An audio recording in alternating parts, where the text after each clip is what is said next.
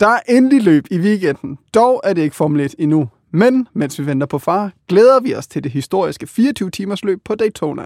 Mit navn er Alex Brøndbjerg, og sammen med Rasmus Vestergaard skal vi snakke om, hvorfor du skal pynte op med det danske flag, når du sætter dig til at se Rolex 24 at Daytona. Der er nemlig hele 11 danskere med i år, og vi prøver at vurdere deres chancer for at vinde.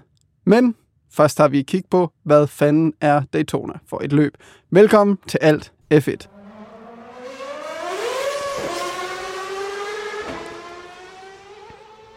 Men inden vi går i gang, en lille service med det, så gå ind og find os på Instagram og øh, meld dig ind i vores Facebook-gruppe også. Alt det fedt, hedder vi begge steder. På Facebook, der har vi et par af Michael Christensens kørehandsker på spil. Dem kan du vinde. Og øh, gå også gerne ind i øh, podcast-appen og Spotify. Giv os fem stjerner, og husk at følge podcasten, så I bliver opdateret, når der kommer øh, nye episoder op.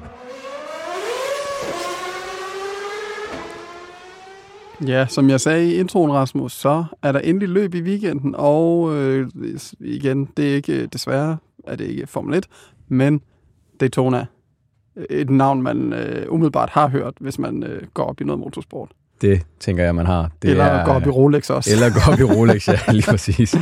øhm, for det er jo faktisk det, der er på spil. Det er jo øh, Rolex-ure til alle vinderne. Uh, Det vil man gerne. det vil ikke være helt dårligt. Men øh, ja, altså det er jo årets første store løb. Øh, motorsportsåret 2024 begynder endelig efter en lang vinter. Alt for lang. øhm, Vinter. og det går løs på, på Daytona med det her 24 timers løb, som jo er ikonisk efterhånden. Det er et af, hvad skal man sige, det er et af de, en af de tre kronjuveler, øh, når det kommer til langdistanceløb sammen med Sebring og selvfølgelig Le Mans. Og øh, man kan jo godt kalde det verdens bedste appetizer, synes jeg. Fordi det er en lille forsmag på, hvad vi får at se øh, til sommer på Le Mans. Mange af de samme øh, biler og hold kører, og så kommer der selvfølgelig nogle flere på Le Mans også, men øh, det er meget øh, samme koncept, som vi kender det, kender det derfra. Og så, som du siger, 11 danskere, det er fedt at se. Og de har alle sammen gode chancer. Dem kommer vi øh, til at snakke meget mere om lidt senere i programmet, tænker jeg. Mm. Og så kan vi jo også bare ære os lidt over, at der i princippet kunne have været endnu flere med. Altså Jan Magnussen, der har kørt løbet, er det 16-17 gange, er ikke med i år. Christina Nielsen, der har kørt løbet et par gange, er heller ikke med. Så, øhm, men vi glæder os over de 11, der er med, og dem skal vi snakke meget mere om. Og udover dem, så er der jo en masse andre navne med, som folk helt sikkert også kender. Især hvis man øh, har set Formel 1, eller hvis man ser IndyCar eller sådan noget, fordi der er pakket med stjerner. Jeg, jeg, jeg, jeg, jeg kigger på listen, og jeg tænker, hold da op, nogle, øh, nogle navne der. Altså, Vil Jenson du lige gå Button, nogle af dem? Ja. Jenson Button, øh, verdensmester i Formel 1 2009. Felipe Massa, tidligere Ferrari-kører i Formel 1. Roman Grosjean er med. Øh, Marcus Eriksson kender folk også. Og øh, i alt, altså tidligere Formel 1-kører, der er 11 med i alt i år. Og så er der 13 af de nuværende IndyCar-kører med. Blandt andet Scott Dixon, Alex Palou, der vandt mesterskabet sidste år, Mhm. mm. Joseph Newgarden, for bare at nævne nogle stykker. Og så er der jo altså også bare øh, tæt pakket med vanvittigt dygtige racerkører fra øh, Lamborghini, Ferrari, Porsche, McLaren, Aston Martin, Ford osv. De har alle sammen fabrikskører med, og flere af dem er jo altså danskere. Så det er, det bliver vildt. Okay, så det er spækket med øh, store navne og store brands. Det er et af årets største motorløb, og det er derfor, man skal se det. Og det er derfor, vi skal snakke om det.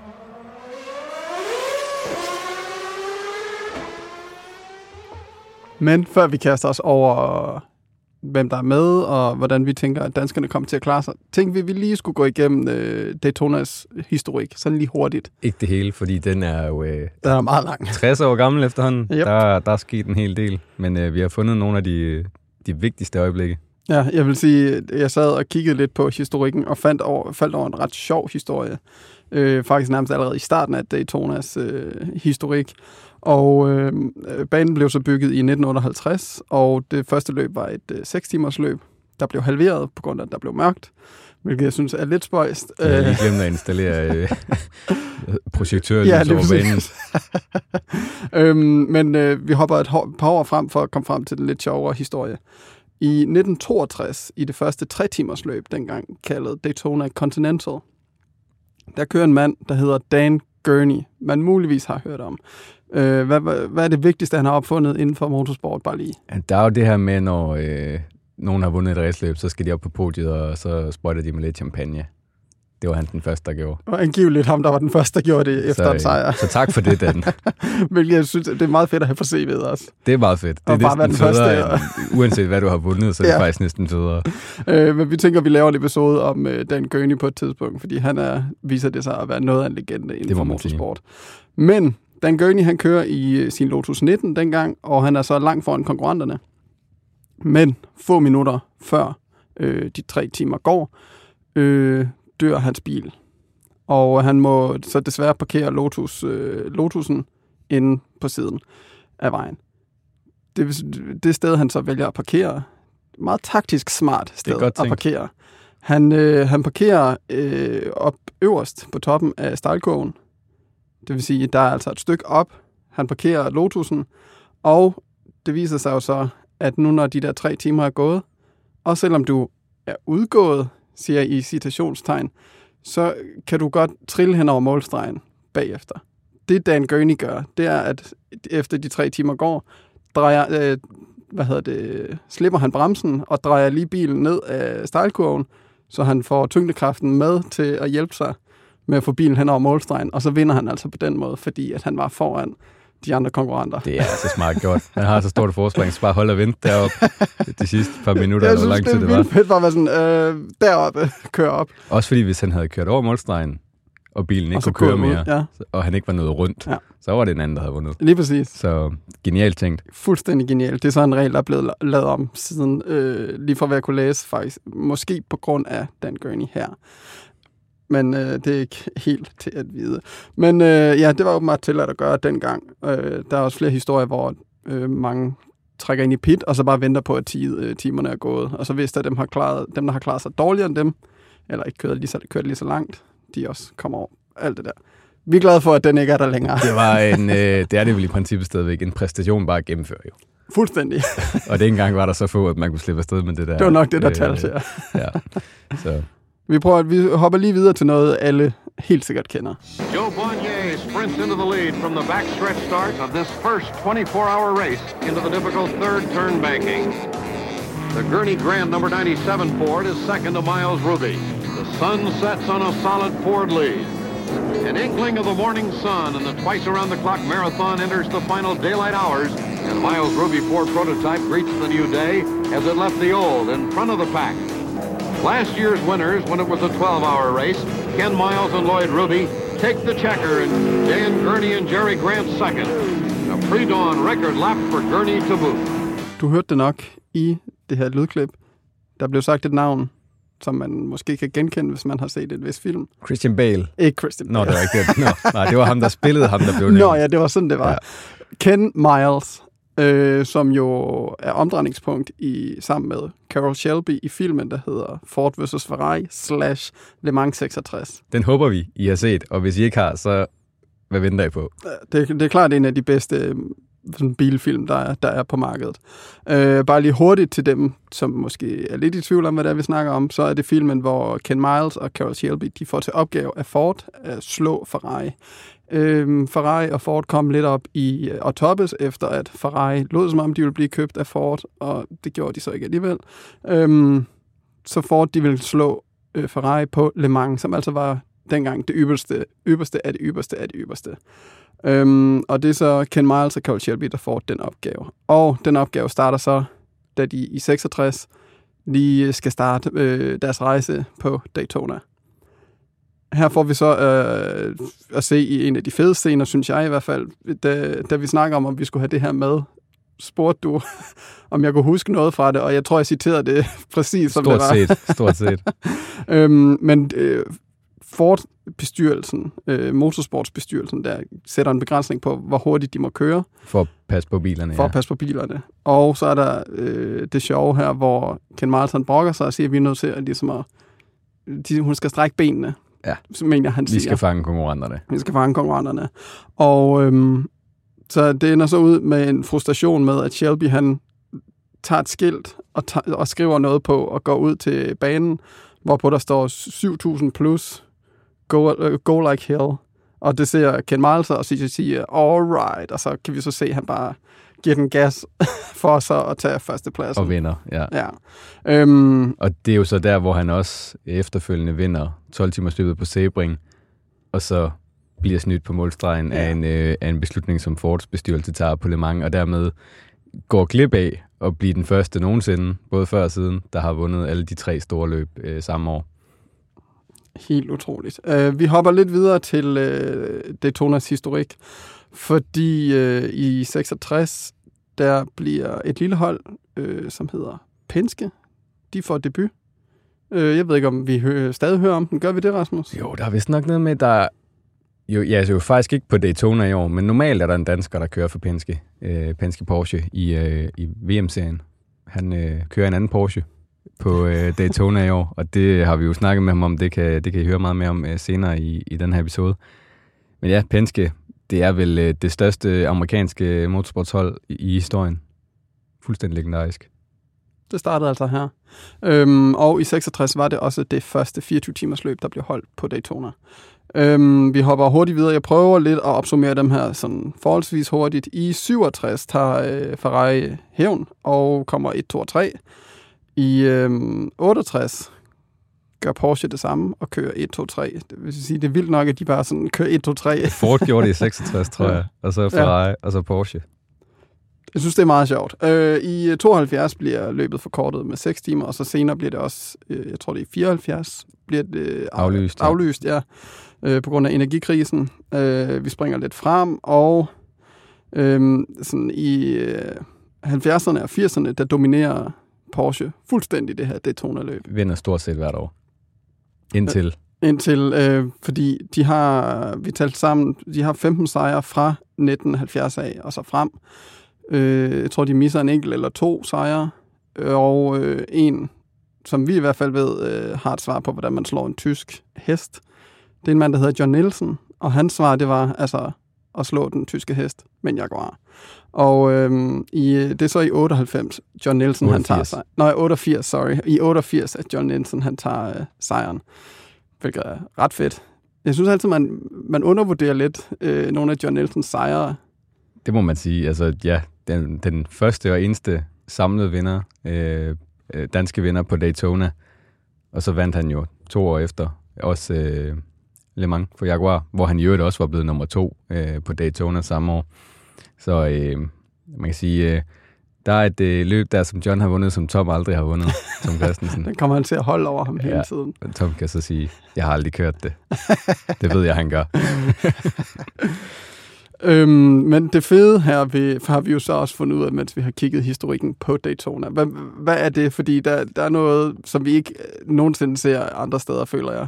Det er i hvert fald utrolig sjældent, og det er jo, altså, is- især i moderne tid sker det stort set aldrig, men det skete næsten tre år i træk på Daytona. I 2000, 2001 og 2003, der er det simpelthen en GT-bil, der vinder samlet og slår prototyperne. Det siger måske, det, det svarer til, at Jan Magnussen i en Corvette havde vundet Le Mans samlet et år, hvor Tom Christensen og Audi var med.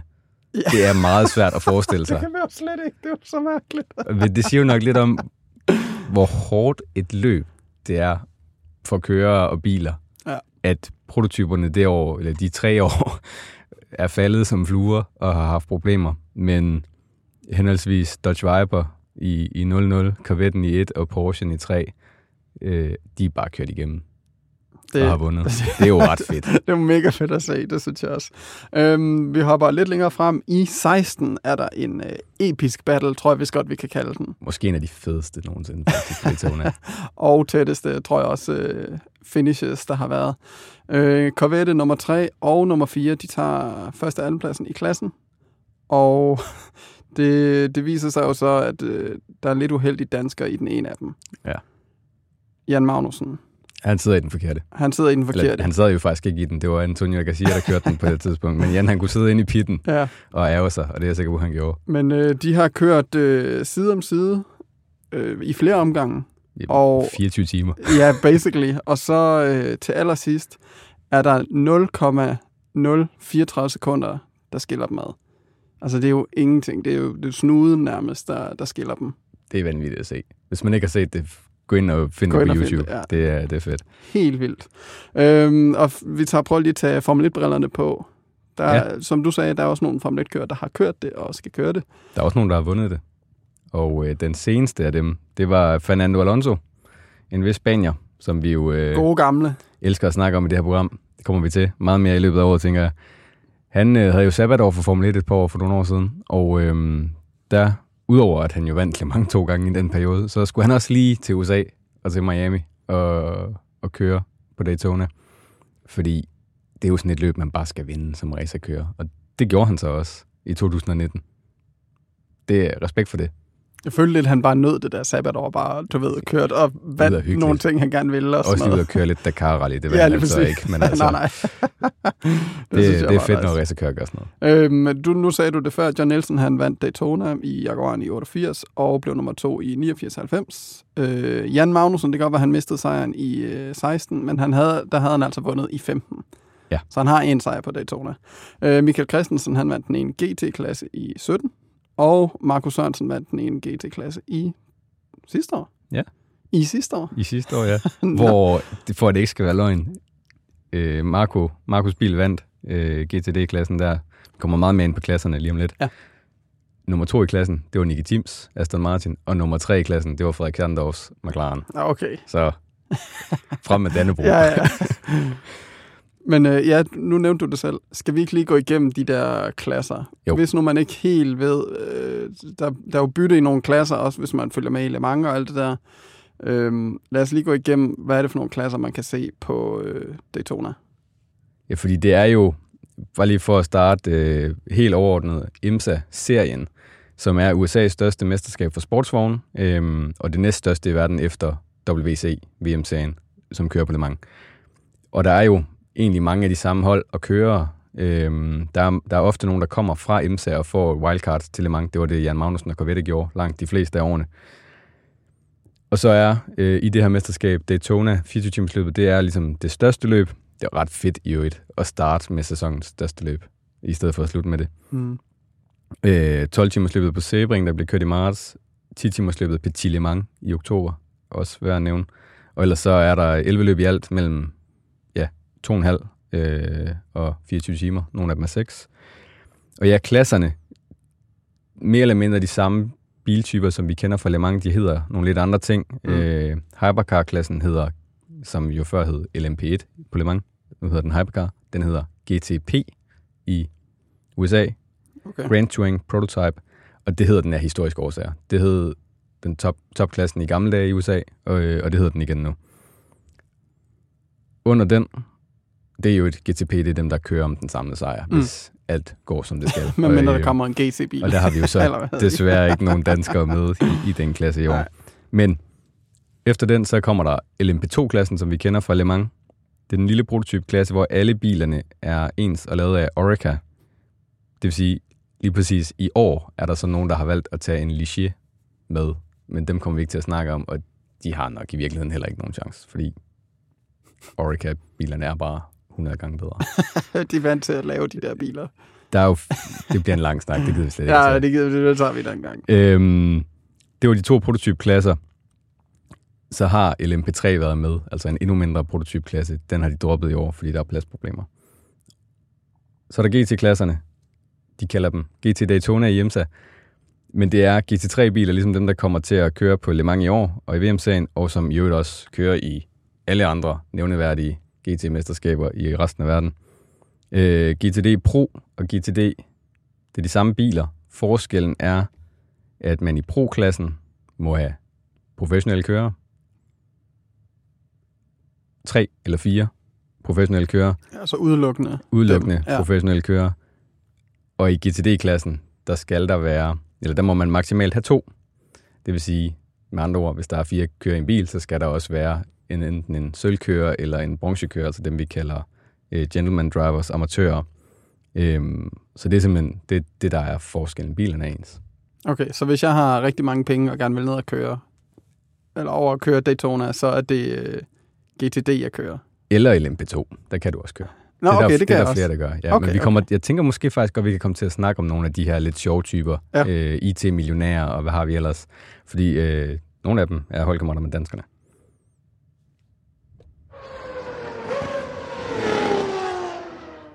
Nu nævnte du dem selv.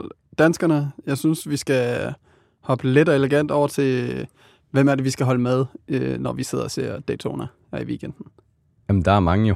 Ja, det, Der er så 11, det. så øh, det er med at have, have alle øjne åbne. Øhm, skal vi tage dem øh, en klasse af gangen, tænker jeg? Ja, lad os gøre det. I LMP2-klassen, der har vi fem danskere med. Og jeg vil sige, at sorry, Dennis Andersen, men fire af de fem har i hvert fald rigtig gode chancer for et stort resultat. Øhm, Mikkel Jensen kører øh, hele sæsonen derovre øh, ved siden af sit, øh, sit program for Peugeot øh, i VM-serien af Han kører for TDS Racing sammen med øh, nogle, øh, nogle gode holdkammerater. Hans branchekører, amatøren, det er Steven Thomas, som er advokat. Jeg synes faktisk, det er ret fedt. Han har sit eget advokatfirma, der øh, bekæmper bedrageri. Og så bruger han altså alle sine penge på at køre race, og blandt andet betale for, at øh, Mikkel Jensen kan få lov at køre ja. lidt LMP2. Det er, det er fedt, og han er jo faktisk en, en ganske habil øh, amatørkører. Okay. Så øh, en af de bedre. Så øh, rigtig gode chancer for, for Mikkel Jensen, der blev nummer 4 i klassen i 2022, som øh, Okay. det er hans bedste resultat. Mm. En, der har øh, gjort det en lille smule bedre tidligere, det er Niklas Nielsen, på, der i sidste år blev nummer 3 i klassen. Øh, Niklas han kører jo Ferrari, Hypercar normalt i VM-serien. Øhm, kører en LMP2 nu her, sammen med blandt andet Luis Perez Companc, som er søn af en af Argentinas rigeste. Okay, den havde du lige læggende, kunne jeg se. Den har jeg lige, øh, den har jeg lige øh, stående i noterne her. øhm, Molinos, øh, fødevareproducenten, en af Ja. Argentinas største øh, ja, fødevareproducenter. Okay, så det, det er også en af de der... Det er også en, øh, en amatørkører. Så er Niklas øvrigt også i den bil øh, holdkammerat med Lilo Vadu, som er en af de bedste kvindelige kører i verden. Okay. Men er, nu, du siger selv, at han kører hypercar, men i IMSA, der kører han... I EMSA, der kører han LMP2 Okay, for AF Corse, som jo er det her hold, der også driver Ferraris Hypercars. ja, okay. Det var bare for at være helt sikker på, øh, ja. ja. hvad forskellen er, hvorfor han kører øh, de forskellige De, ting. de, ja. de her, de kører, de bliver jo lejet ud øh, på kryds og tværs, og man kan sige, der er jo ikke så mange løb i VM-serien, som der for eksempel er i Formel 1, så de har tid til at køre alt muligt andet også. Ja. Og, øh, og hvorfor ikke køre i både det største og det næststørste Ja, sportsvognsmesterskab, når man har tid til det. Vi hopper videre. En, der også har rigtig gode chancer for et øh, godt resultat, vil jeg sige, det er Malte Jacobsen, som øh, også normalt øh, er Peugeot reservekører øh, og kører LMP2 også i, øh, i, i Europa. Det gør han også øh, nu her i IMSA og på Daytona. Et rigtig godt hold med blandt andet Colin Brown, som er en super stærk kører, der normalt faktisk har kørt øh, GTP Hypercar. Øh, jeg tror faktisk, han var med til at vinde øh, samlet sidste år. Okay. Og, øh, og så er der George Kurtz, som er, har en net worth ifølge Forbes på 4 milliarder dollars. Hold da kæft. Øh, CEO i øh, IT-virksomheden CrowdStrike og tidligere højt i hierarkiet hos McAfee, det her sej, hvad hedder det, antivirus øh, Ja. Et, øh, et rigtig godt øh, line-up i, i den her bil, og øh, jeg er sikker på, at, øh, at Malte kommer til at vise sig, vise sig rigtig godt frem. Man kan ham der, Ku- øh, Kurt, kan han finde ud af at køre? Øh, det kan han faktisk godt. Øhm, det er jo sådan, det havde jeg faktisk tænkt, at vi lige skulle øh, komme ind på lidt om lidt, øh, efter vi har taget alle fem i klassen, men vi kan godt lige sige nu allerede, at i den her klasse, der er det amatørerne, der skal kvalificere bilen. Okay. Det vil sige George Kurtz, Steven Thomas Mm. og alle de der. Øhm, og Kurtz satte den ind på tredjepladsen. Så de starter nummer tre i Det er sgu da klassen. meget godt gået. Ja, vi hopper videre. Den fjerde dansker i klassen, øh, Christian Rasmussen, der jo øh, er blevet øh, hævet op i IndyCar i år. Han skal også lige køre Daytona. Øh, skal han blandt andet sammen med Dwight Merriman, der er bronzekøren, amatørkøren i den her bil. Han er IT-millionær i New York. Og den sidste, som jeg sagde, nok har de Mindste sværeste, mindste chancer af, af danskerne i LMP2, det er Dennis Andersen, øh, dansk IT-millionær fra Vejle. Det er ham, der er øh, bronzekøren i den her bil. Han har øh, blandt andet øh, Scott Hoffecker med, synes jeg godt, man kan nævne, øh, som Mikkel Jensen har kørt sammen med i, i, i mange år. Øh, og Scott har været øh, en af de allerbedste sølvkører i verden i lang tid, men han er så blevet forfremmet til guldkører nu. Øh, så derfor kunne de ikke køre sammen mere. Men, øh, og det er jo et high-class racing, Dennis Andersen kører, øh, kører for her, som jo er et, øh, et dansk hold, dansk-spansk hold. Øh, så øh, rigtig gode muligheder, vil jeg sige, for øh, i hvert fald som minimum podiumsplacering i øh, LMP2-klassen. Så det, du siger, det er, at jeg skal være IT-millionær, hvis jeg gerne vil køre race. Det er i hvert fald et godt sted at starte. IT-millionær der, der, er rigtig mange, øh, der. der, der, der er rigtig mange millioner på spil, vil jeg sige, i, uh, i racing. Og det er jo også det fede ved det, at uh, det har noget charme, vil jeg sige, at de her de kan komme ind. Og, og nogle, af dem, uh, hvis, nogle af dem gør det rigtig godt, og andre af dem, de, uh, de skulle have noget mere træning, men på den anden side, det skulle vi også, hvis det var os, der skulle køre. Helt sikkert. okay, men hvordan, hvordan har de så klaret sig? Der har jo været kval og sådan noget. Der har været kval her i weekenden. Øhm, jeg var lige inde på det. Kurtz øh, har placeret øh, Malte Jacobsens bil på tredjepladsen i LM2-klassen. Steven Thomas var 6. hurtigst. Dennis Andersen var selv den, der kvalificerede bilen. Han er 8. Øh, Niklas Nielsens bil med Compank bag rettet i kvalifikationen er 10'er. Og Christian Rasmussens bil med Dwight Merriman i kvalifikationen er 11 ud af 13 biler i LMP2-klassen. Men altså, 24 timer, så betyder det ikke så forfærdeligt meget, hvor man starter hen. Selvfølgelig er det altid godt at starte langt fremme. Vi hopper lidt videre til øh, en mand, vi har haft besøg af. Det har vi nemlig, og som vi også skal høre lidt mere fra senere i episoden. Yep. Michael Christensen, som vi jo lige kort var inde på øh, tidligere, jo har vundet øh, GTD-klassen tilbage i 2017, øh, hvor han også vandt et øh, Rolex Daytona-ur, som han siden har auktioneret væk for 500.000 kroner til børn i Ukraine. Så han er på jagt efter et nyt ur. Det sagde han jo også. øh, det siger han i alle de interviews, man også læser med ham øh, derude nu. Øhm, og jeg vil sige, det der startede ret godt, fordi hans holdkammerat Sebastian Prio, øh, man kender måske efternavnet, han er søn af tidligere øh, blandt andet øh, Ford-kører øh, Andy Prio. Han satte bilen på pole i kvalifikationen i, øh, i søndags. Så øh, AO Racing og ikke mindst Rexy-bilen, den her grønne dinosaur Porsche, som vi jo vi elsker den. Den er ret fed. Sige. Den er ret fed. øhm, de, øh, de starter på pole position i, i den her klasse, og den, og den tredje kører, som jeg også lige synes er værd at nævne, Porsche øh, ungdomskører, jeg tror faktisk måske ikke engang, han er mere, Lorne Heinrich, ret dygtig. Øh, selvom Michael jo ikke havde det store kendskab til ham, selvom de har været kollegaer i et par år. Øh, men, men fedt line-up også der, at de har gode chancer. De har gode chancer, ja. Så vi, vi, vi kan nærmest kun krydse fingre for, at alt går, som det skal. Ja, fordi øh, også bare lige for at sætte ord på, hvor vanvittig konkurrencen er i den her klasse. Altså, det er jo her fabriksholdene, øh, Corvette, øh, Lexus, Ferrari, McLaren, Lamborghini, de er alle sammen med, og har alle sammen sindssygt gode kører med.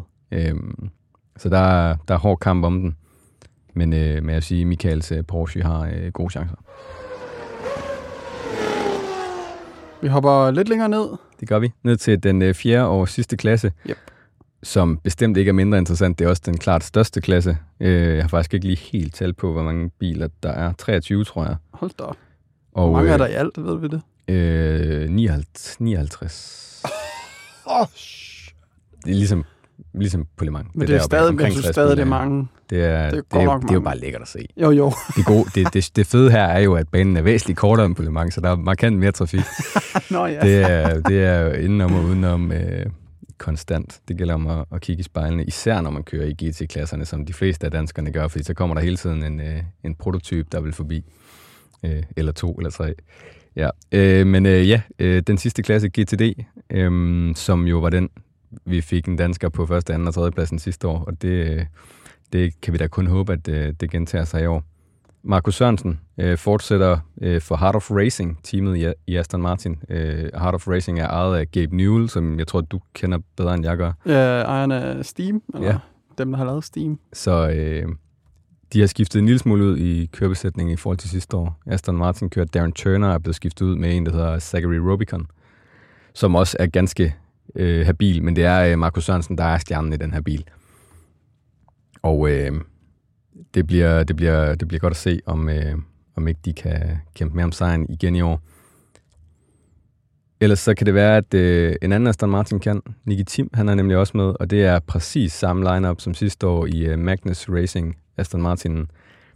Øh, Andy Lally, er en øh, meget erfaren amerikansk kører, der jeg tror efterhånden, han har kørt øh, Daytona, jeg tør ikke øh, at sætte tal på, men øh, flere gange end Jan Magnussen, vil jeg tro. Hold da øhm, Og Frederik Schandorf, som jo blev tre af sidste år, som nævnt, i en McLaren. Han er med i McLaren igen, og jeg tror også, det er mere eller mindre samme øh, lineup med, øh, med et par gode øh, britte, britiske kører.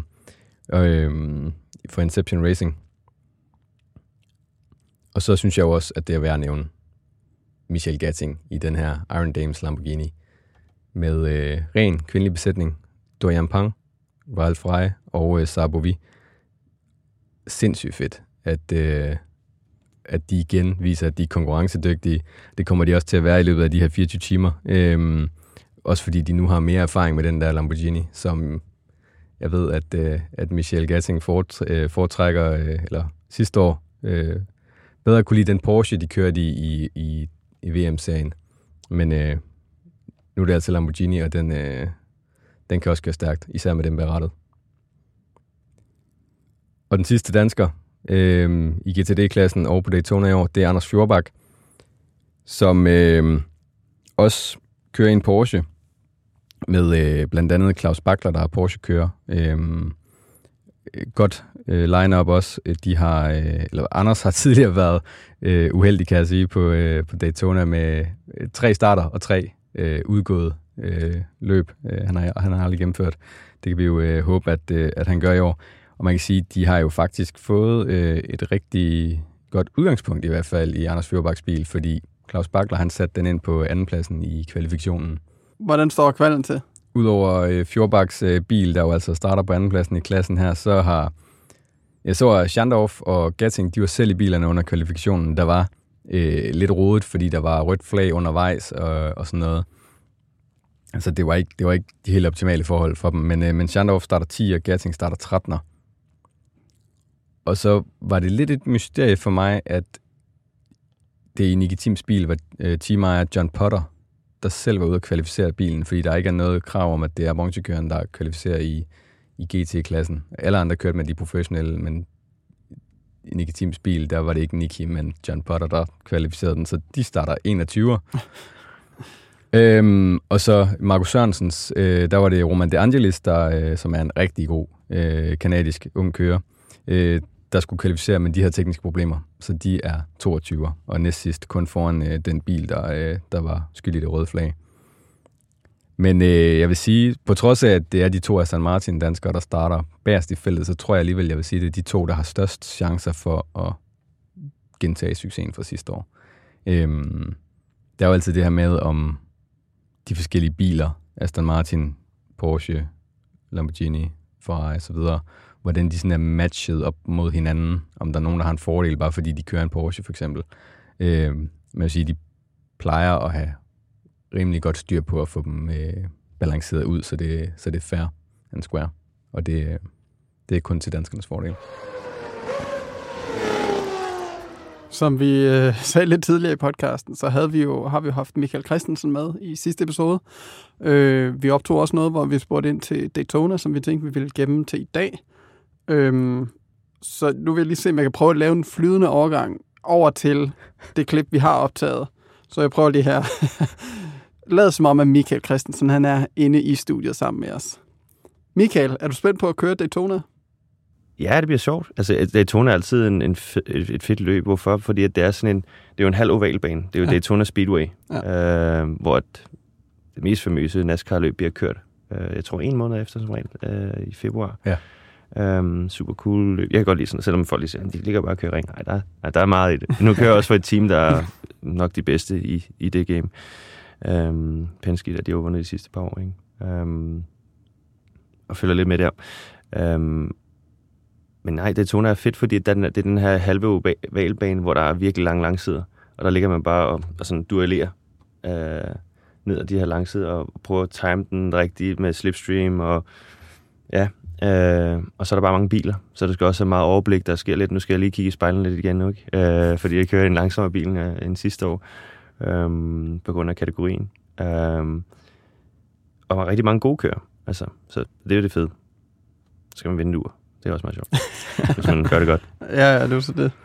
Øh, Porsche stiller sig op igen med øh, to biler på Daytona. I Hypercar. Mm-hmm. I Hypercar, ja. Hvor der er fire kører i stedet for tre. Mm. Hvorfor er du ikke med? Det spurgte jeg også ja, det, det, det får jeg mig aldrig at vide. Altså, det, der er jo ikke nogen bænk. Der er jo ikke nogen bænk i motorsport. Øhm, andet end, at jeg er ikke en del af det program. Øhm, der, er ingen, der er ingen nogen, det er jo ikke nogen hemmelighed, at Roger han elsker Newgarden. Øhm, og det er lidt der, den går galt. Ikke? Øh, for, for mit vedkommende, ikke? Hvor Roger, som er team ejer, amerikaner, øhm, øh, har jo noget skulle sagt, og, og, og der er noget, nogle ting, og folk, øh, eller folk, teamet skal jo sætte et lineup. Ja, vi er ikke med i de, som kører man ikke med i de øh, samtaler. Man bliver heller ikke spurgt. Man bliver, der er ikke noget at gøre, men jeg vælger at ringe til dem og sige, hvad, hvorfor alligevel. Og der, bliver, jeg, der er ikke noget svar. Uh, mm. Så det må være det, jeg giver videre. jeg, ved, jeg, ved, jeg ved det virkelig ikke. Uh, men jeg, men jeg, jeg har ytret min utilfredshed med, med det. Uh, med, og hvad var, svaret på, hvad var svaret på din utilfredshed så? Jamen, der er ikke noget galt. Bare, der var ikke Jamen, jeg siger, ja. Fordi jeg, jeg siger, hvad skal man sige? Hvad, jeg, hvad kan du jeg, åbner, jeg, åbner, ja, ja. jeg åbner samtalen, hvad jeg gjorde galt. Ja. Jeg var der med sidste år. Ja. Jamen ikke noget, du skal slet ikke tænke over det. La, la, la. Alle de her ting. Um, okay. Det kan man ikke lade være med, tænker jeg. Ja, men, ja. men, men prøv at, det er det eneste, jeg kan relatere til. Så ja, øh, det er et utilfredsstillende spørg, øh, svar meget, øh, og et utilfredsstillende resultat i, at jeg ikke kører i den bil, jeg gerne vil køre i. Men øh, nu er det ikke mig, der bestemmer. Og det bliver jeg nok nødt til lige at huske. Ellers så bliver vi nok uvenner. Men, øh, men det er sådan der. Øh, jeg kører i det, jeg helst vil køre det WC verdensmesterskabet og det mange. Øh, og det er det, jeg fokuserer på. Desværre kommer jeg ikke med på det toner i år. Jeg har ligesom øh, ytret mine holdninger til det. Øh, så må vi se, om der sker noget næste år. Men ja, du skal så til gengæld køre i... Øh altså den super fede Rexy øh, Porsche. Ja, men jeg kører mange dyre, dyre, dyre biler, ja. eller liveries. Altså, jeg ja. kører grisen en gang, ikke? og nu skal jeg køre en dinosaur. Um, ej, det er super. Det er, ja, ja, interessant livery. uh, uh, det var det, Rasmus. Det var en kort gennemgang. Gennemgået, øh, hvorfor man skal se Daytona i weekenden. Det hvor, man. Jeg spørger lige, hvor kan man se det henne egentlig? Det skulle man... Øh, nu siger jeg, det skulle man meget gerne kunne på øh, IMSA TV. Der har været øh, lidt øh, forvirring om, hvorvidt Viaplay stadig har rettighederne, og om IMSA TV dermed er geoblocked. Men jeg er ret sikker på, vi kunne i hvert fald se kvalifikationen på IMSA TV. Så må ikke også, man kan se løbet, og der er ikke umiddelbart noget, der tyder på, at Viaplay viser det i år. Og hvornår starter det? Det gør det 19.30 dansk yep. tid på lørdag. Så frem og så med ølene, og så sidde. øl og burger og dynen på et tidspunkt, og så øh, 24 timer senere, så øh, kører øh, danskerne over målstregen til nogle gode resultater. det glæder vi os til. Men der er ikke andet at sige herfra end tusind tak, fordi I lyttede med. Og gå ind og find os på Instagram og på Facebook, hvor vi hedder Alt det fedt begge steder. Der er jo altså de her fede øh, kørehandsker, som Michael Christensen havde på, øh, på Fuji og i Bahrain Ej, jeg vil så gerne selv have dem også. Ja, men det, får du, ikke, vi dem det væk? får du ikke lov til. Vi giver dem væk, når der lige er kommet øh, nok medlemmer ind i Facebook-gruppen, så inviter alle dem, I kender, der går op i motorsport. Måske også nogle af dem, der ikke gør, fordi så kan de øh, begynde på det.